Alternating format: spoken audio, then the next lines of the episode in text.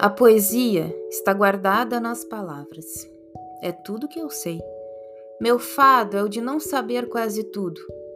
Sobre o nada eu tenho profundidades. Não tenho conexões com a realidade. Poderoso para mim não é aquele que descobre ouro. Para mim, poderoso é aquele que descobre as insignificâncias do mundo e as nossas. Por essa pequena sentença me elogiaram de imbecil. Fiquei emocionado. Sou fraco para elogios.